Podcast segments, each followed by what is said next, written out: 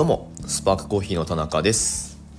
今日は2024年の2月13日でございます。3連休が終わりましてどうでしたかね？はいどんな3連休を過ごされたんでしょうか皆さん。私の方はこれ収録しているのが12日の夜閉店後でございます。まあレジ金合わせをしてるところなんですけれどもうんとはい。火曜日の放送ということで。何からいこうかな。3連休。まあ旧正月ですね。っていう。あのいわゆる春節ですよね。えー、まあ旧暦、まあ、中国の方の、えー、移動が多く行われるでおなじみのまあ、そんな時期に、まあ、今もね入ってるわけなんですけれどもまあうちのお店には、まあ、やっぱり来ないですね。うん。まあ、一組いたのかなっていうくらいですけど、まあ、外国の方自体が少なくってうんうんうん。まあまああのこういうもんかっていう感じですね。わかんない。今日今日明日に立ってくるのかもしれないしまあ一番最初の目的地にはならないですからねスパークコーヒーってのは。もしくは仙台っていうのはうん、なのでまあちょろっとこの後あるかなぐらいな感じで、うん、まあそのインバウンド需要自体はね日本全体で見ればその増えてるというか戻ってきてるというかだとは思うんですけれども。はい。まああのそれを抜きにしても、まあ、普通に忙しかったですね。3連休。はい。開けてみれば。えー、っとまあ娘がねいるんですけど2歳と2歳とえー、待って2歳と12月で2歳半だからえっ、ー、と2ヶ月足して2歳と8ヶ月ですね。もう過ぎました。もうね3歳が見えてきてますけど。はい。娘がねおりまして。でまあ土曜日は、まあ、土曜日なんかその発表会とかあって それをあの見に行ったりもしたんですけどまあでもそのまま保育してもらってえ土曜日は普通に妻と2人でお店やってで日月とね、まあ、祝日になるんですよね。祝日になると、まあ、保育園お休みなのでまあ通常はそのお店に連れてくるしかなくって、まあ、どうにかこうにか、えー、だましだましやる感じになるんですけど、まあ、そのせいでねちょっとあの、まあ、作業効率はどうしても下がるので、うん、で生地そういう時のお客さん来ちゃったりするもんだからまあ、ちょっとお待たせしちゃったりっていう場面もあったりとかで、はい。えー、なんかすいませんっていう感じなんですけれども、まあ、皆さん本当ねあの寛大なお客さんばっかりで本当スパークコーヒーはねあの治安がいいです、うん、恵まれてますね。はい。と思うけど。えー、まあそんな感じになるんですけどそうそう、まあ、だから結果あの娘と一緒にやったんですよね。まあ、本当はここ預ける予定にしてたんですけど、あの祝日見てくれるところが系列の保育園であってありがたいですね。本当にそういうサービスがあってなんか我々の仕事が成り立ってでまあお客さんからお金いただいて生活ができてるので本当にね保育士さんがいなければ僕ら死んでますからね。お金稼げないんで本当に、えー、ありがたいなって思うんですけど。まあまあちょっとそっちの保育園の方で、えーまあ、インフルエンザとかコロナとかどうやらすごい流行ってるようだということでちょっとねあのまあその日預ければ1日預けてみてもらうことはできるんだけど、まあ、その後その感染症とかもしもらってきちゃったらっていうのはまあリスクとしてあるのでどうしようかなって悩んだ結果、まあ3、3, 連休の後半2日は娘見ながら営業するっていうことになりましてはい。なので、まあ、それをね今やり終えてあまあうん。なんかやったなこんなもんかなみたいな。あのそんな感じです。はい。まあこれがリアルなコーヒー屋の日常ですよ。まあそれぞれねあのこれは僕がもちろん話せることだけど それぞれケースバイケースでいろいろあると思いますけど3連休いかがでしたでしょうか。まあお店やってる人にとってはスパークコーヒーがこんだけ忙しかったんだからまあ他も結構あれでしょう。だいぶやったでしょう。と思うけど。この3連休なんかやっぱね年明けからあの一発目からもう嫌なムードを引きずってきていた中で、まあ、ようやくこうバレンタイン前のねあの連休っていうことでちょっと消費に、えー、火がつくかなっていうお金使おうかなみたいな気分にようやくなった週末だったんじゃないかなと思います。はい本当に景気っていうのはまあだから気分の気なんだよねみたいな。いやわかんない。その語源はわかんないけど。まあ僕が思うのはそんな感じですね。気分です気分。まあなのでねあのお店がやるべき発信としてもいや売れちゃってて困るんすよねみたいな。あのめっちゃこれ人気ですお客さんも来まくってもう大変です。ごめんなさいね待たしちゃってみたいな。あのそういう発信がね多分いやこれはムカつくか。これはムカつきますね。まあでもそのバランスなんですよ。あのあんまりこうお客さんごめんなさい来ません。お願いお願いお願い。今日今日の売り上げかき集めないとみたいな。あのそういう悲壮感ある発信は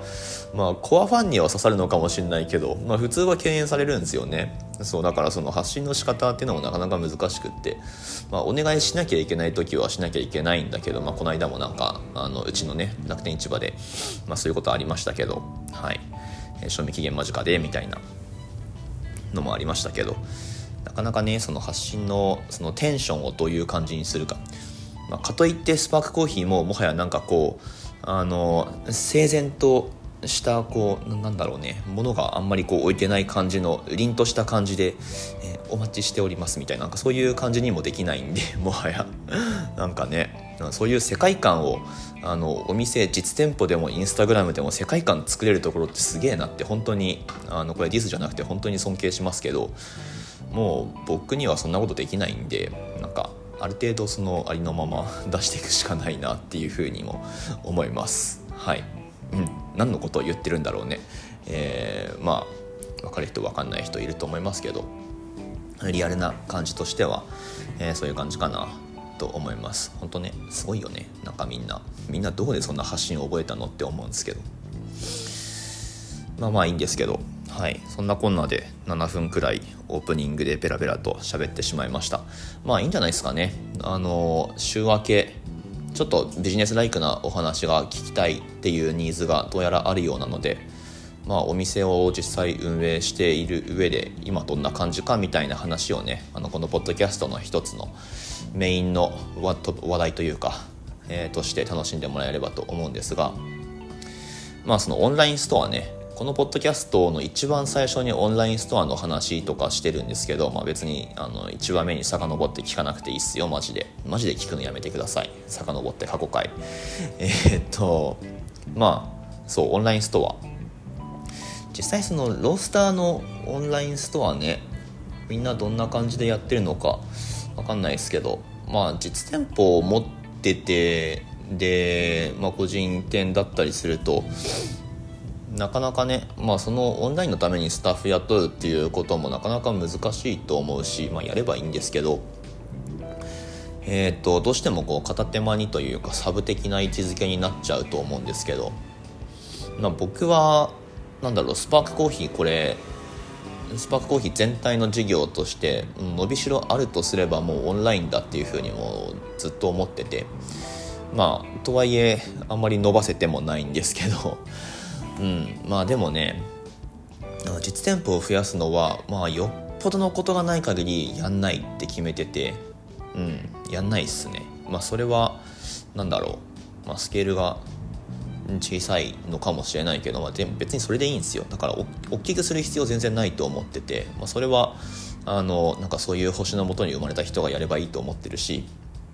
うん。まあ、僕はね妻と2人であと娘もいるし。なんか楽しく暮らしていきたいなって思ってて。で、まあ、その上で僕らができることであの目の前の人たちに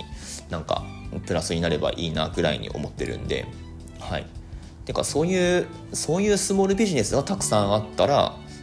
あの社会って良くなりませんか？みたいな、まあ、そういうねあの実は大きな思想もあるはあるんだけど。まあそんな感じに捉えてるんです。だから実店舗を増やすっていう選択肢はもう絶対なしにしようと思ってて。だって固定費が増える上に物理的に時間も取られるし人も雇わなきゃいけないしでもあのね多分無理だと思います。僕は。僕にできることではないなと思ってて、まあ、だからこの場所で連邦工事のこの場所でできてでかつもうちょっと伸ばせそうなのがやっぱりオンラインなんですよね。うん。まあだからね、集客一般にしやすいと言われている楽天市場に、まあ、出店をしているわけなんですけどまあなかなかどうしてやっぱね難しいんですよねオンラインストア。こうやってれば注文入るかっていうと 全然もちろんそんなことはないし、えーと、楽天市場の中でもまあ5万店舗だっけ？全部で。全ジャンル合わせて5万店舗。まあ楽天市場的にはこれそこからなんかめっちゃ店舗数を増やすっていう考えはあんまりないらしくてえっ、とまあそうなんですよね、まあ、だからいろいろこう入れ替わりある中でこう楽天の中で頑張ってくれる店舗さんをすであの常に探してるみたいなそういうスタンスみたいなんですけどはい、まあ、だからおいそれとこうみんながあのベースみたいに出店できるっていうわけではないプラットフォームではあるんですけどまあだからあのスパークコーヒーすごいってわけではないんだけどまあ、たまたま向こうから声かけてもらってじゃあやりますかって乗っかった感じですねうちとしては。うんそうそうそう。まあ乗っかったからにはなんかちゃんと頑張らないともちろん結果って出ないんでえー、まあその辺りでまあ苦戦をね強いられてるわけではあるんですけどうん。本当さっき言ったみたいにオンライン専属1人いれば随分違うんだろうなって思うけどまあでもあの効果不効果1月っていうのは時間がかなり取れたんで あのデスクワークする時間をかなり取ることができたんで、うんまあ、そこで楽天市場のそのお店うちのスパークコーヒーの、店舗の、えー、まあ情報というか、うん、商品ページの充実さ加減とかっていうのをかなりね手こ入れして、えー、まあさあここからどうかなっていう感じですね。うん。まあ、集客していくってなった時に絶対広告とかも必要にはなってくるんですけど、まあ、あのなるべくコストかけずにそういうのも使いつつ、まあ、あとはまあやっぱり買ってもらう。買ってもらった実績でなんかねその楽天の中のその検索順位とかも上がるっぽいしあとレビューですね。レビュー。ぜひこのポッドキャストを聞いてる皆さんでスパークコーヒーから買ったことある方なんか多分購入履歴とかからあのレビュー書くことできると思うんであのぜひ星5つのレビューを書いていただけると ごめんなさい。あのすごいね助かるというかあの他の人にとって見つけやすくなるんでまああのできればそういうのもお願いしたいなと思うんですけどあそうそうでもそういうことらしいんですよね。うん。あとはまあもちろん広告出してるものが一番上のあの検索表示になるとかっていうのはもちろんありますけど、まあ、やっぱねあの自力で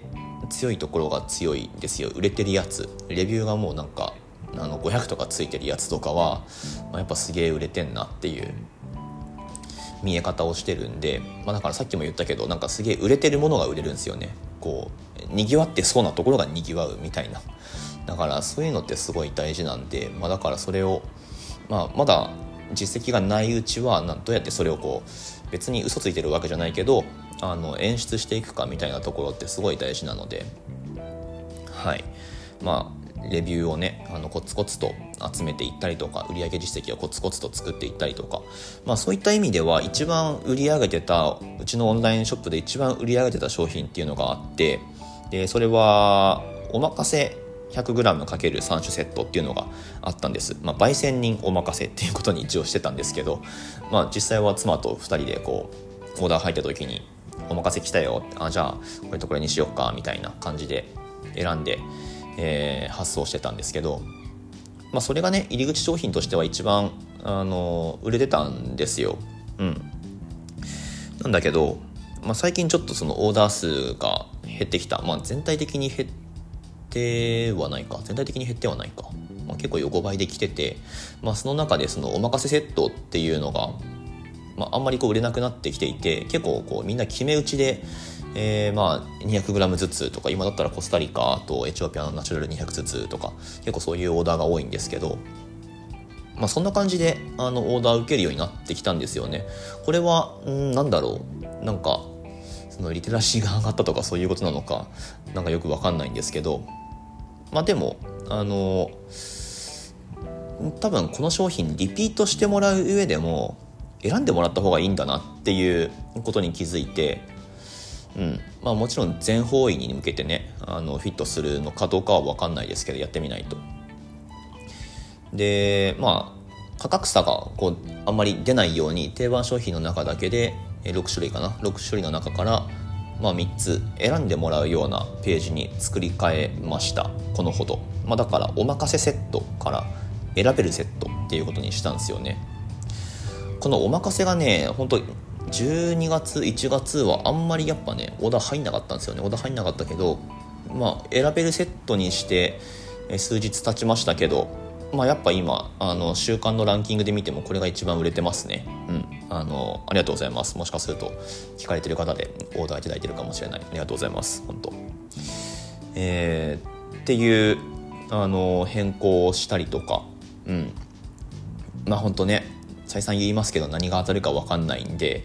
えー、ちょっとなんかこう何か当たったら、まあ、ある程度そのまま行ってで一回立ち止まって見直してこれダメだなって思ったらちょっと変えてでまた様子見てみるみたいなあの本当にそれの繰り返しなんですよね。まあオンラインストアにせよ実店舗にせよ何でもそうですけど。うん。まああの特に結論ないんですけどまあオンラインストアはねだからスパークコーヒー事業全体からすると今どんくらいかな売り上げで言ったら20%ぐらいなのかな。これやっぱもうちょっとあの50%くらいにしたいっすね。あのってことは実店舗の売り上げもこう減ってって でなんか相対的にそのオンラインの売り上げが比率が多くなってっていうことじゃなくってあの実店舗はもうなんかこのまままあ、もっと伸ばしたいけど、まあ、少なくともこのまま横ばいで行ってくれっていう感じででそこにオンラインをどんどんどんどん載せていくみたいなあのそこに伸びしろがあると思ってて、まあ、だから何が言いたいかっていうとあのぜひ楽天市場の方一度覗いてみてくださいっていう。まあ最終的に今日何をずっと喋ってたのかっていうと宣伝だったのかもしれないですけど。まあまああのこれがリアルなところなんですよ。なのでえー、コーヒー屋をやってますよっていう立場でねなんか日常とか日々の考えとかこんな感じで発信していきますんで、えー、今日初めて聞かれた方なんかいきなりこいつ宣伝しやがってなんだって思ったかもしれないんですけどまああの離脱してもらってもいいですしまあなんか面白いなって思ってもらえたら、えー、続けて週2回くらいでなるべく更新しようと思いますので是非よろしくお願いします。ということでオンラインストアへは概要欄のリンクから飛べるのと、まあ、普通にスパークコーヒーで検索かければ今持ってるようになってますんでぜひそちら覗いてみてください。選べるセットおすすめでございます。ということでまた次の放送でお会いしましょう。